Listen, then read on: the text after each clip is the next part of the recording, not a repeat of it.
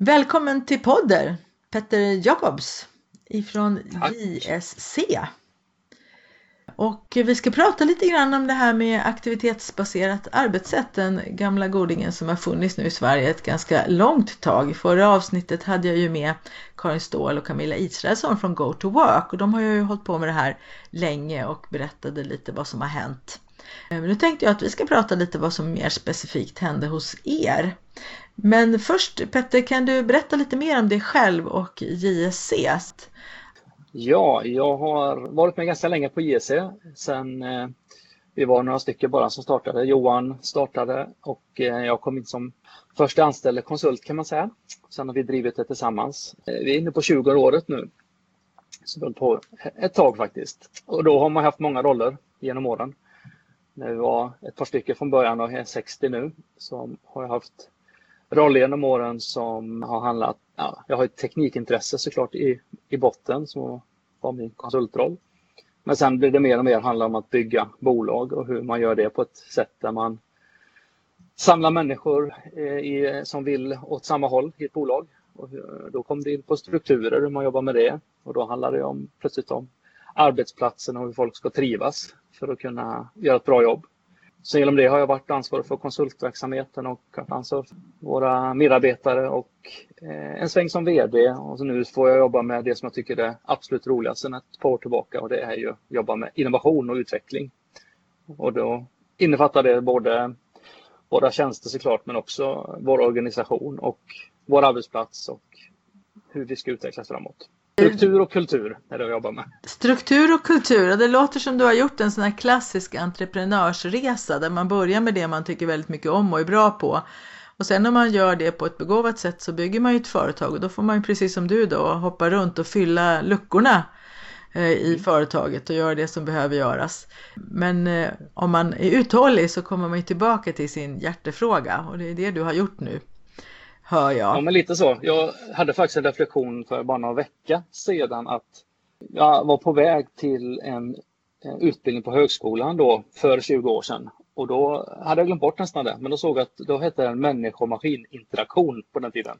Ah, ja. Vilket mm. säkert heter Employer Experience, är något häftigt just nu då. Men, eh, så att jag är lite tillbaka till den här delen kring hur människan interagerar med vår värld nu som är digital på olika sätt.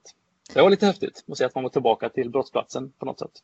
Ja, det är väldigt spännande för först var ju datorerna och så bara en, en maskin egentligen som skulle serva och hjälpa till och göra det enklare för människor.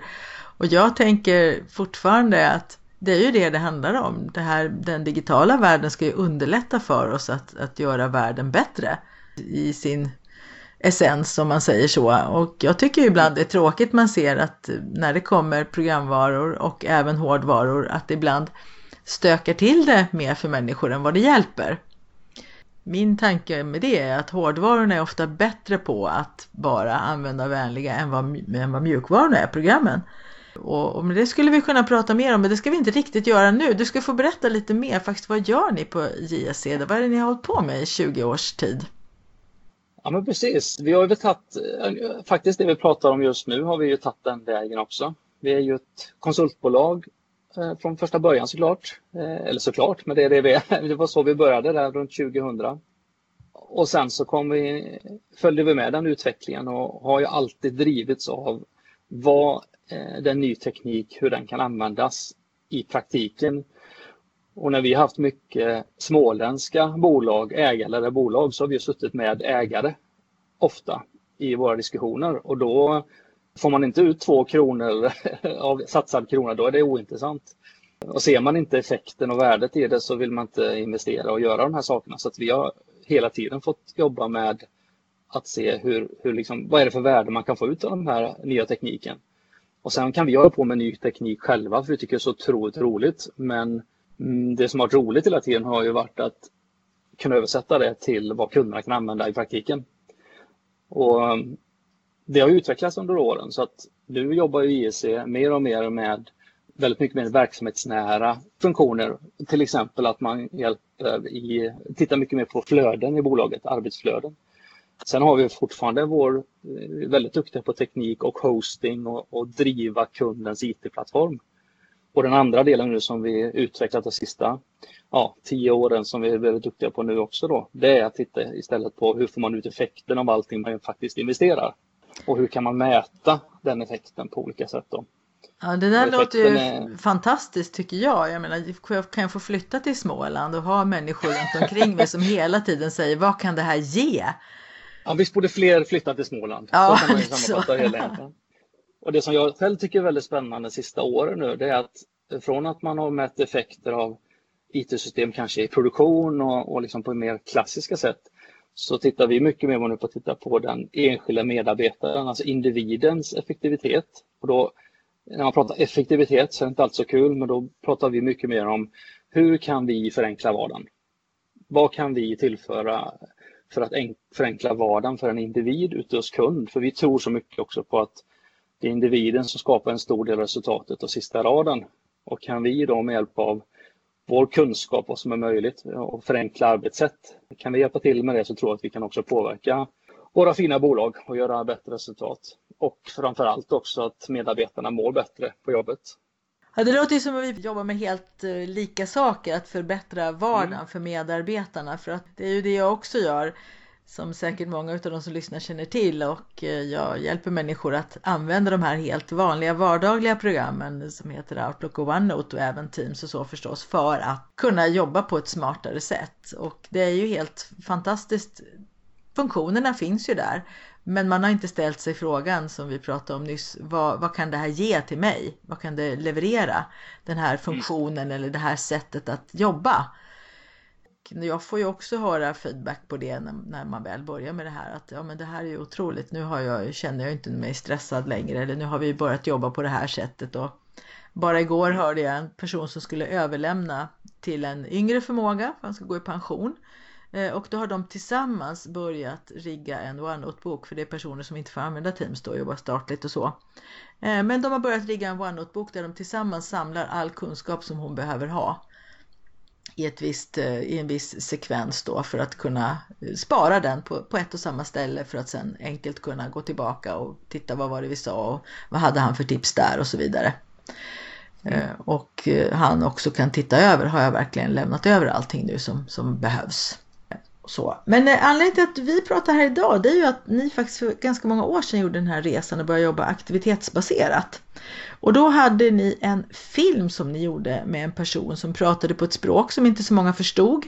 Och han skrattade gott och under det hade ni lagt en textremsa där han minsann beskrev hur otroligt korkat det här förslaget var och hur han tänkte jobba mer eller mindre för att sabotera alltihopa det där. Och många som var på konferenser kring aktivitetsbaserat för några år sedan har sett den där filmen. Jag tror att ni hade den på er hemsida ett tag också, stämmer det? Mm. Så var det mm. Ja, precis. Och när jag såg den första gången så hickade jag till lite grann och tänkte, nej, men hur, hur tänkte ni nu liksom? Hur kan ni presentera det här för medarbetarna? Nu blir de snarare skraja istället. Och det där tänkte jag återkomma till, men först tänkte jag börja fråga, när kom ni på de här tankarna att göra kontoret aktivitetsbaserat? Borde nog vara bra för oss och ge oss en bra eh, outcome här. När kom de tankarna? Ja, då får man ju tänka sig lite för så man inte förskönar historiken för mycket här då. Att man hade liksom koll hela vägen och tyckte att man hade liksom pejlat in det här trenden och där. Så var det inte riktigt då, utan det började ju med som, som det är för många att vi, det blev för trångbott helt enkelt. Vi hade en, en lokal som vi hade köpt som vi tyckte skulle räcka länge och sen växte vi till Ja, vi var 30 anställda ungefär då, eller 25 ungefär. Och då insåg vi att det här kommer vi inte få plats om vi fortsätter så här. Det blev för trångt med skrivbord. Men samtidigt så, så hade vi också utmaningen att vi tyckte att det var lite halvtomt på människor på vardagarna. För att de var ute hos kund väldigt mycket. Då. Så att möblerna fick inte plats för fler folk, men vi tyckte att det var för tomt i lokalerna. Och någonstans där började skava liksom att den här planen vi hade på att bygga ut en, en tarmen med fler kontor, liksom, den kändes inte riktigt, men det kommer inte lösa liksom, det ena. Det löser bara att vi har fler möbler.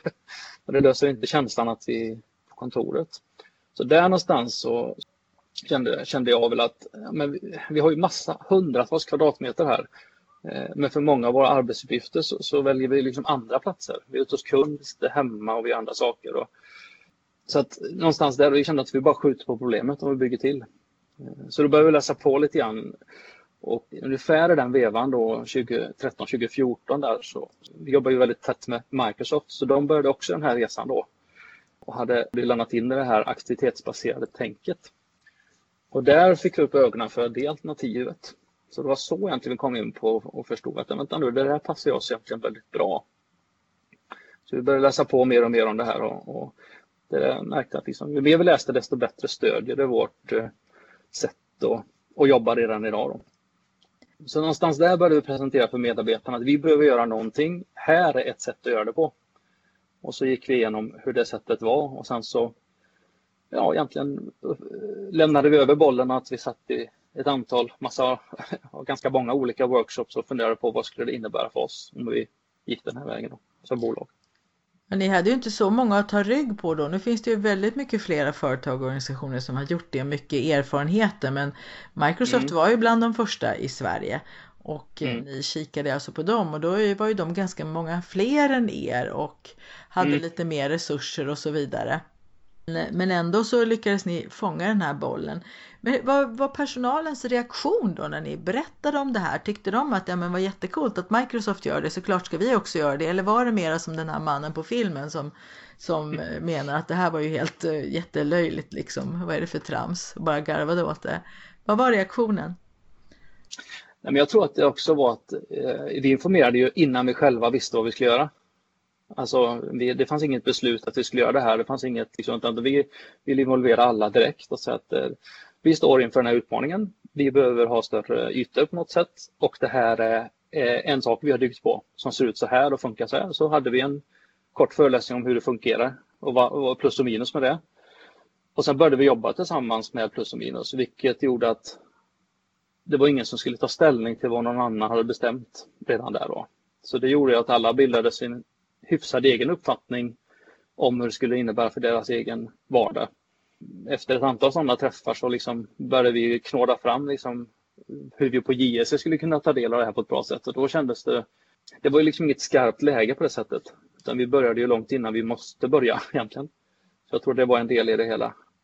Okej, du har ju pratat en del nu här om, om att ni involverade personalen tidigare. Ni satte er med dem och, och berättade om det här och, och sen fick de fundera själva på vad det kunde innebära för dem. Vad kom det för olika tankar och reflektioner då som ni fick höra?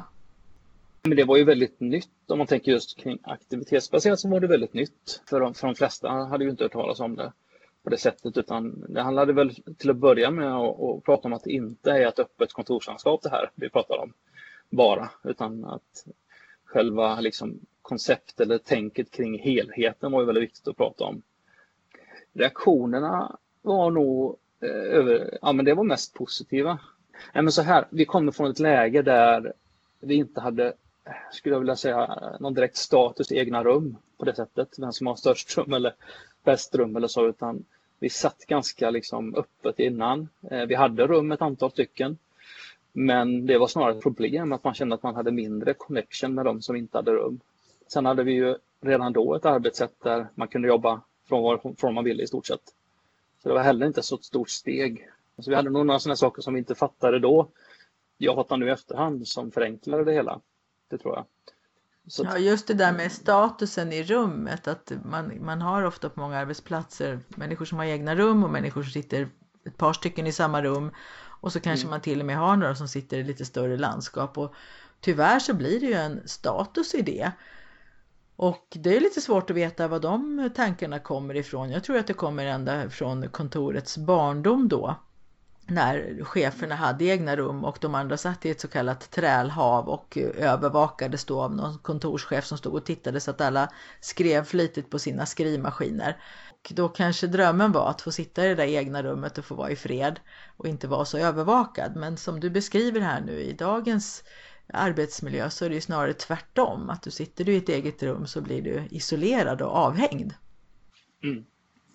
Eh. Jo, vi märkte väl att eh, liksom, det var ju den vägen ändå som vi började bygga som, som inte passade oss. alltså det blev liksom naturligt steg att man, man gjorde de här stegen som alla andra gör också.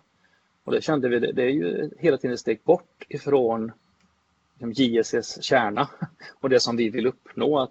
Så, så, det var nog en del att det kändes som att ja, men det här stämmer rätt så bra med vart vi vill som bolag. Sen tror jag den andra saken är att det var ju jag och flera personer då, som ledare i bolaget var de som drev på den här utmaningen. Eh, vilket gjorde att vi hade ju ingen styrelse eller ledning att övertyga på det sättet utan det var ju vi som, som på ett sätt drev frågan. Det har jag också förstått i efterhand att det är en stor, eh, stor utmaning för många bolag.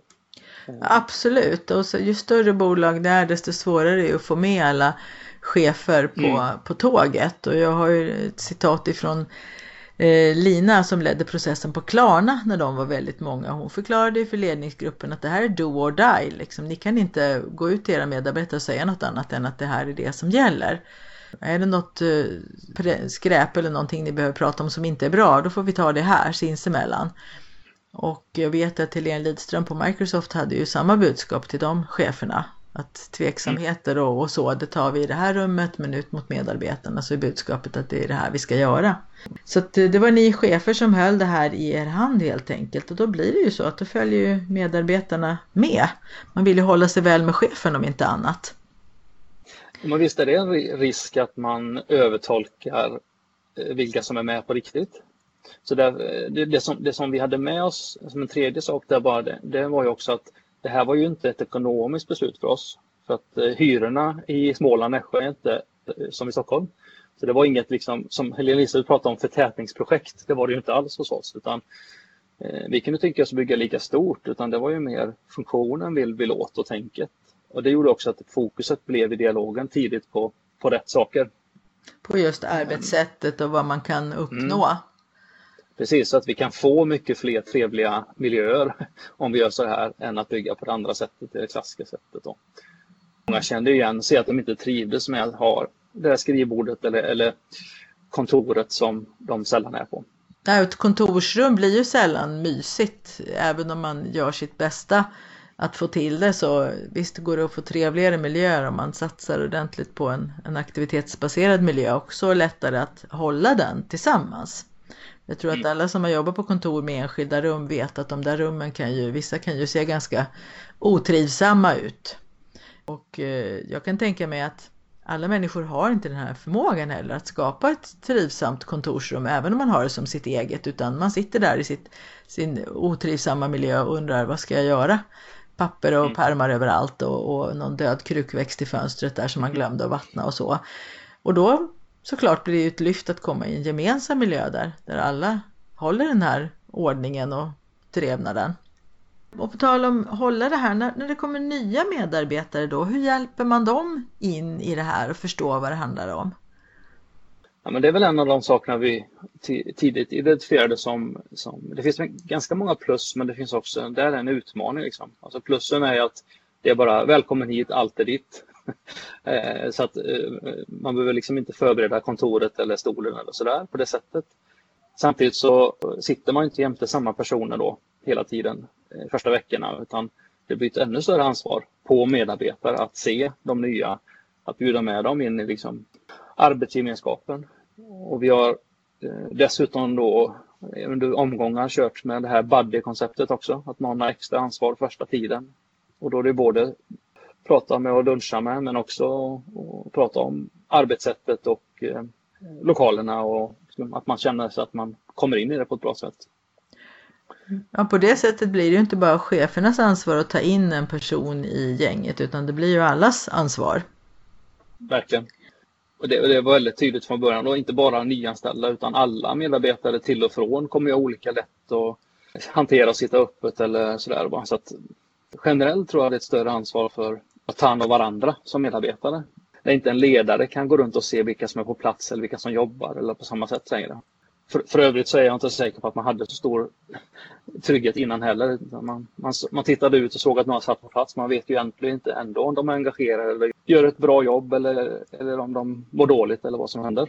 Kanske var en falsk trygghet också innan. Att man som du sa tittade ut över landskapet och såg vilka som satt där. Ja precis och det har jag också tänkt på många gånger att eh, jag har ibland ställt frågan, kanske framförallt till individer i olika situationer där jag har coachat och så, att hur bra koll hade du innan då egentligen? Mm. Eh, innan du gjorde de här förändringarna och då spelar det kanske ingen roll vilken förändring man har gjort men tror man att man har koll, om jag gör på det här viset så tappar jag kollen. Ja mm. men hur, hur ser kollen ut nu? Så hur, hur har ni jobbat med cheferna då? Vad har ni delat tillsammans för att hjälpa varandra? Hur, hur håller vi koll nu då? Den kollen som behövs för verksamhetens del i den här nya miljön och arbetssättet? För, för oss så, så sammanföll också det här för vi, vi landar ju till slut i att vi ska bygga en, ett nytt hus. Så vi byggde ju ett eget nytt, en mötesplats, helt aktivitetsbaserat. Det var ju så det slutade efter två års förarbete. Och i samband med det, ungefär samtidigt, så märkte vi också strax innan där att eh, vänta, vi håller på att bli fler här nu. Fortsätter det här så blir vi 30, 40, 50 liksom. Och eh, vi gillade inte riktigt att vi började bygga upp de här strukturerna i bolaget kring eh, Ja, alltså vi som har jobbat länge och varit med i ledningen får en distans liksom till medarbetare och har inte samma koll längre på kunder och ändå förväntas att vi ska ta alla beslut. Så det, det, tyckte vi att då gillar vi nog inte att bygga bolag längre på det sättet utan antingen stannar vi där vi är eller så hittar vi ett annat sätt att organisera oss. Och det jobbade vi med då under ett antal år där, att eh, strukturera upp bolaget på ett annat sätt, med utan chefer och på det klassiska sättet. Och det, det är också att det, det, blir ju en injektion i det här arbetet att istället för att ha chefer som ansvarar för ett antal medarbetare så har vi ett, ganska många olika ledare på olika delar. Och sen har vi en, en annan roll som heter medarbetaransvarig där man har egentligen ansvar för en, ett antal personers välmående på bolaget. Och där ingår ju en del saker som ofta ingår i chefskap, men inte kanske lönesättning och andra delar. Det är strukturerat på ett annat sätt. Det gör ju att man får ett väldigt tydligt uppdrag att jag har ansvar för att några ska må bra på jobbet. Och det hade vi ju lite gratis i när den här flytten, utan då, då kommer ju också de här frågorna med kring att flytta till ett aktivitetsbaserat arbetssätt och hur, vad innebär det och hur mår jag av det? Så vi, de två projekten liksom växeldrog varandra kan man säga. Ja, det sättet som ni jobbar på verkar påminna om det som eh, jag hörde från Tenant Partner, Lisa Wik i podden tidigare här berätta om det, att man har mycket mer mm. medarbetarstyrning. Och det låter väldigt intressant att ni har delat på det där med ansvar för att någon mår bra och lönesättning, för de krockar ju lite annars för chefer antar jag. Man kan, ju, man kan ju göra väldigt mycket för att en människa ska må bra men sen kanske man inte får den där löneförhöjningen som man har tänkt sig och då vet man att nu är allt mitt jobb för att den här Pia ska må bra. Sänker jag det en aning här när hon inte får det hon hoppades. Vilket ju kanske ibland är en företagsekonomisk omöjlighet men det är väl inte alltid så lätt att pedagogiskt berätta det för alla medarbetare. Nej men så, så kan det vara. Och sen eh, har man också och vi märkte att vi hade många som ville bli ledare utifrån att man vill hjälpa andra att lyckas. Men man kanske inte ville gå chefsnivån på det sättet med lönesättning och allt, allt de delarna. Och här får man då möjlighet att få utlopp för den här ledarskapsdelen utan att få med alla delar. Så det har också blivit att många har blivit ledare hos oss som annars hade kanske inte blivit det. Det har jag också ofta hört faktiskt att man vill, man vill gärna hjälpa ja, både kunder och, och, medarbetare till ett bättre resultat. Men det här med att vara mm. chef och, och ha det ansvaret eh, som är också arbetsrättsligt och så, det är ju inte, det är inte lika intressant. Så det, kan man det är en balansgång där, så vi, vi filar på den hela tiden. Sådär, men eh, det i alla fall hjälpt oss också i den här aktivitetsbaserade föränd i den förändringen där. Att, att se alla i den förändringen på, på ett rimligt och bra sätt. Eh, det tycker jag har hjälpt oss. Okej, vad bra. Då har vi hittat några nycklar till framgång här då. Dels att alla chefer var inblandade och drev förändringen. Att man ändå hade en dialog med medarbetarna. Och att ni har haft också en tydlig strategi när det gäller onboarding, alltså framåt. Hur ska vi få det här att funka framåt? Eh, för det kan ju vara en fälla annars att man tänker att nu har vi flyttat in, nu är det klart. Mm. Eh, och där har jag förstått att en del av de projekt som har gjorts på senare år har missat det här. Hur gör vi framåt och hur, hur ombordar vi nya personer som kommer in? Hur tar vi in dem i arbetssättet och gemenskapen? Precis, och vi, vi, vi uttryckte till och med att eh, själva inflyttningsdatumet är ju verkligen starten för oss. Det är liksom, då har vi utgångsläget och sen vet vi att vi kommer ändra både lokalen och möblering men även arbetssätt och eh, våra spelregler som vi då hade satt innan. Så här förväntar vi oss av varandra. Det, det är hela tiden uppe för debatt i hur vi ska utveckla dem. Och då är vi beroende, tänker jag, av att medarbetarna vill vara med och utveckla dem. Så inte någon sitter och gör policies på sin kammare och sen delar ut dem. Det, kommer liksom inte, det händer inget då. Ja, precis. Nej, det har jag sett faktiskt att de, har. Vi har börjat prata om e-post och sånt på något ställe och så sen har det visat sig att det finns en jättebra e-postpolicy som om alla följde den så skulle det vara fantastiskt. Det är bara det mm. att den har legat på intranätet och ingen utan den som skrev den har ju vetat om det i stort sett. För det har inte varit precis. kommunicerat. Så, att, så kan det ju vara. Och vi pratar ju om att man utvecklas ständigt och så vidare, både som företag och organisation och så. Men vad har ni för planer framåt här då? Mm kring eh, mötesplats ja. eller kontoret? Så, ja, kontoret precis. Hur, vad, mm. vad händer i framtiden? Ja, men precis. Vi tänkte ju att eh, det här eh, kanske är så att vi ska bygga en plan 2 samtidigt som vi bygger hela huset fast inte inreda för framtiden. Så det valde vi att göra. Och eh, nu efter ja, fyra, fem år här så är vi nu redo att titta på plan 2. Så vi har, vi har precis påbörjat med arkitekt och titta liksom på hur vi ska inreda plan 2 nu. Eh, så då har vi gjort under något års tid mätningar på, på eh, ja, massa olika mätningar. Allt från mötesrums eh, beläggning till skrivbordsbeläggning till hur många som är inne och vilka, dag, vilka tider och behov och krav från medarbetare och gjort egentligen samma process igen, att involvera alla så mycket som möjligt. Så nu har vi all den datan. Så nu ska vi titta på hur vi har tänkt att bygga och då är det ju kul att mycket av det är ju en, att man vill ha, ja, men vi vill fortsätta med ett antal saker. Både upplevelsen av, av rummen, liksom i hur, att de är öppna och luftiga och sådär. Men också spelregler och arbetssätt. Och så finns det ju några saker då som man känner att ja, men de här sakerna måste vi tajta till nu när vi har möjlighet att fixa som är enklare, som är enklare att fixa när man har mer yta. Då. Vad spännande, ni ska flytta på vinden alltså? Exakt. Då kan jag lägga med ett tips som jag hörde att ICA gjorde i sitt gamla kontor när de började titta på de här bitarna. Och det var också faktiskt på högt upp i huset, jag tror att det var därför jag kom att tänka på det.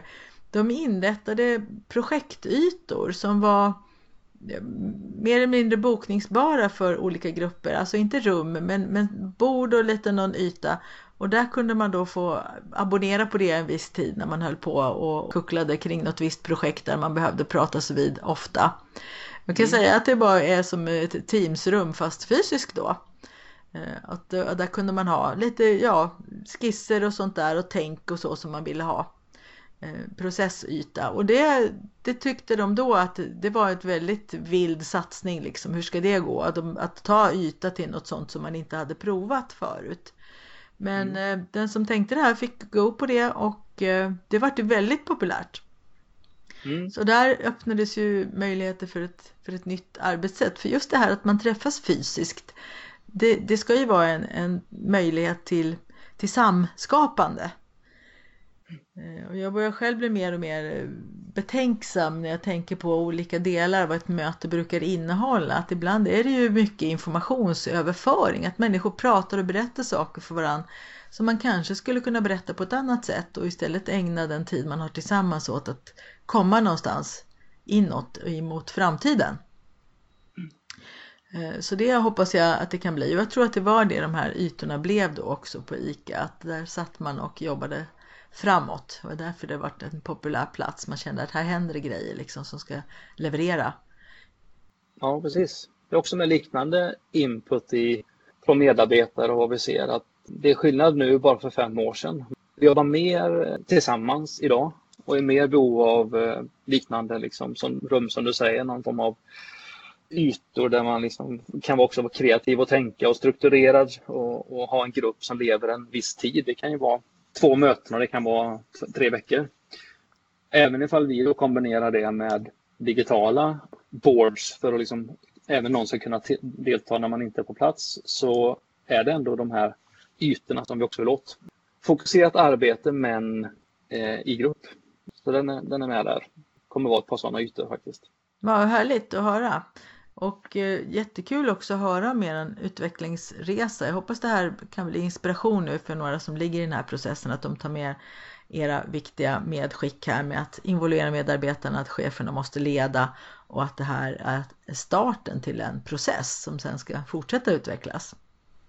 Och sen tror jag också, det som jag brukar skicka med när man pratar om det som har varit värdefullt för oss, det är att det är ju ändå den här som man då får ändå benämna på något sätt kulturen som är den hemliga såsen. Är att det som kommer starta störst utmaning i arbetssätten man förändrar det är ju vilken kultur man har tycker jag. Och det som också kan skapa nyckeln till succé det är ju att fånga upp det man har i sin kultur som, som förstärks med hjälp av det här. Att, att, att prata om det och inte bara liksom prata om de sakerna som är enkla utan även de som är svåra tidigt eh, och involvera medarbetarna i det för att lämna över om hur ska vi, hur ska vi ta oss framåt i det här. Att inte försöka komma med de perfekta svaren i en slags snygg presentation. För, I alla fall för vår del, att även om vi la mycket tid och pengar på involveringen i början så har vi lagt extremt lite tid på sådana saker efter inflyttningen. För då har alla känt ett ägandeskap i det här och sagt att ja, men så här tänkte vi då, men nu vill vi göra om det. Istället för att ni skulle frågat mig innan så hade jag sagt det här direkt. Om man inte känner att man fick komma med. Precis, nej men det är lättare att ändra sig faktiskt om man, om man känner att man har blivit lyssnad på. Ja, och man vet också jag... att det är komplext. Ja. Det är komplext, det är inte lätt liksom. Det och den här man. filmen tycker jag, det säger någonting till mig att ni är också människor som vågar ha roligt tillsammans, att det är viktigt att skratta och att man har kul. Och då, mm. då kan man också våga göra en sån här film lite med glimten i ögat för att man vet att ja, men det här säger ändå någonting om hur vi har det på jobbet. Det är, det är inte på liv och död det här utan vi kan skratta också och ha det bra tillsammans. Ja, precis. Och det är precis som du säger så hade vi under fyra år liksom pratat hur viktigt det här var. Det är på allvar. Vi måste ta det här aktivitetsbaserade hela vägen ut och satt spelregler och liksom haft jättemycket möten. Så man, tror som ledamöter var man nästan lite trött på pratet. Utan man vill liksom flytta in nu. Man var trött på involveringen om man nu kan vara det. Det kan man. Det kan man, helt säkert. men på något sätt var vi väldigt redo. Och, och då kände jag att men då vid inflyttningsfesten är det perfekt timing att bara skratta åt allting kring det som vi har pratat om så allvarligt om. För att också avdramatisera att ja, men det här måste alltid få vara uppe på till debatt och det, det, är inte så att man riskerar att trampa någon ledare på tårna om man inte tycker att saker och ting funkar. Liksom, utan vi måste få upp det och kunna lösa det tillsammans. Och där, därför slängde jag ihop den här filmen då innan en intern lite inflyttningsfest kan man säga. Då. Så det var ju tänkt som en intern grej. Och det blev ju en succé internt. Det var ju det var många tyckte det var väldigt roligt. Eh, och sen så spred den sig på något konstigt sätt utåt. Ja, det brukar bli så med bra saker. I den bästa av världar. Men eh, Petter, jag tackar dig för att du ville vara med i Jobb 360. Jag hoppas vi får mm. anledning att prata mer i framtiden. Ja, ha Tack det bra. Hej! Ha det bra!